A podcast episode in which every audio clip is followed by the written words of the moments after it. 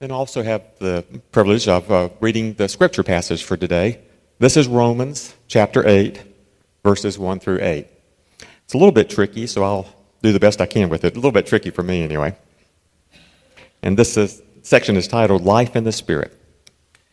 There is therefore now no condemnation for those who are in Christ Jesus. For the law of the Spirit of life has set you free in Christ Jesus from the law of sin and death. For God has done what the law, weakened by the flesh, could not do. By sending down his own Son in the likeness of sinful flesh for, and for sin, he condemned sin in the flesh, in order that the righteous requirement of the law might be fulfilled in us, who walk not according to the flesh, but according to the Spirit. For those who live according to the flesh set their minds on the things of the flesh, but those who live according to the Spirit set their minds on the things of the Spirit. For to set the mind on the flesh is death, but to set the mind on the Spirit is life and peace. For the mind that is set on the flesh is hostile to God, for it does not submit to God's law. Indeed, it cannot. Those who are in the flesh cannot please God. Yes, I do have a, a sermon, but it is going to be concise. It's um, pretty direct this morning. Uh, I had a couple of different passages in mind that I would preach today. One continuing on the sermon series I've been doing through the Beatitudes, and then another one that didn't quite seem right. And I was praying about what would be fitting for this occasion in our church life when we have such great lows and such great highs all converging at the same time. And I landed on Romans chapter 8, verse 1, just the first verse. Romans chapter 8 is a, a complex chapter of Scripture. But boy, does it reward the hard work of trying to untangle it and figure it out. There, there are glories in Romans chapter 1, uh, Romans chapter 8, and 1, I'm sure too. But you should study Romans chapter 8. We're just going to look at verse 1. Everything that has happened this week, what just happened with Kathy, and then what has happened with Samantha, it brings a lot of, uh, it, it's profound what's going on, and it brings a lot of questions to mind, and there's one in particular that I want to bring to the forefront to try to show you the answer in this verse, and that is how can anybody know that they're right with God? How can anybody stand up there and, and feel as though they can be a part of God's people? How can anyone face their deathbed without it being terrifying. Knowing that the next thing they're going to see is going to be God face to face. How can anybody, as imperfect as we all are, as compromised by sin as we all are, as, as much as we fail to live up even to our own standards, much less God's standards that we know in the Bible, how can we be at rest in our souls and our hearts knowing that we're right with God?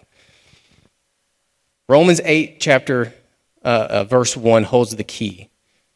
It says, There is therefore now no condemnation for those who are in Christ Jesus. So we'll just walk through this verse together very briefly. There is therefore now no condemnation for those who are in Christ Jesus. Whenever you hit the word therefore in Scripture, you need to look at the verses preceding it and see what it's there for. That's the little joke they tell in hermeneutics classes. And if you look at the paragraph preceding it, you'll see that Paul has been wrestling with his own sinfulness. That's his train of thought. He's so frustrated with himself. He knows what he ought to be like, and yet he falls short over and over again. He's got these two conflicting natures. He has his new nature as a Christian, which wants to honor God and live by Jesus' good ways. But then he also has his old fleshly nature that still clings on and still is susceptible to temptation, to sin, and all these things, and he's just frustrated. And then he says, Who will deliver me from this body of death? Thanks be to God through Jesus Christ. So, in other words, how can I escape all this frustration and how can I escape the condemnation due to me because of all this sin in my life? Thanks be to God through Jesus Christ. So God has made a way, one way, to escape his condemnation because of our sin. There is therefore now no condemnation for those who try really hard? No. No condemnation for those who lead a pretty good life compared to others? No. The Bible says even our best good works apart from Christ are like filthy rags to him. He is so holy, so pure, so perfect. So there's now no condemnation for those who do a lot of religious activities, go to church, read their Bible a whole lot, pray. No. There's now no condemnation for those who are members of a church who got baptized a long time ago? No. There is therefore now no condemnation for those who are in Christ Jesus. That is, that is the key. In Christ Jesus. I've talked to a number of people over the years who grew up in church or had some church exposure and were baptized at some point back in their history, and that's what they're banking on to be right with God. But the Bible doesn't teach that if you went forward through a, a religious process at some point that you're escaping condemnation. It says those who are in Christ Jesus. So that's really the key question. And I really want everyone in here, I want to be fully assured, fully confident, fully secure in your salvation. And that, that is so evident to me after this week with Samantha. We thought, we all thought we had more time with Samantha, and then it accelerated so fast near the end.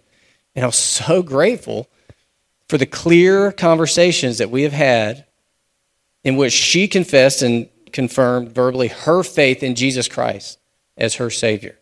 And so, from all outward appearance, from everything that I can see, she seems to have been in Christ Jesus. And that's, at the end of the day,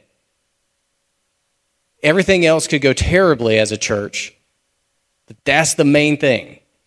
I want to make sure I can present everyone under my care in Christ when he returns. So we need to think just briefly what does it mean to be in Christ Jesus? I, I recognize that that's not immediately apparent what that means. I know how I can be in a sanctuary right now, but how can I be in Christ Jesus? It's a figure of speech. What does it mean? I think the best way to understand it, the quickest way that I think that I can explain it, is to think about it like Noah's ark. Okay, I think Noah's ark in many, way, many ways was a foreshadowing of Jesus himself. So God's condemnation was coming upon humanity. Human beings had become incredibly sinful in the times of Noah.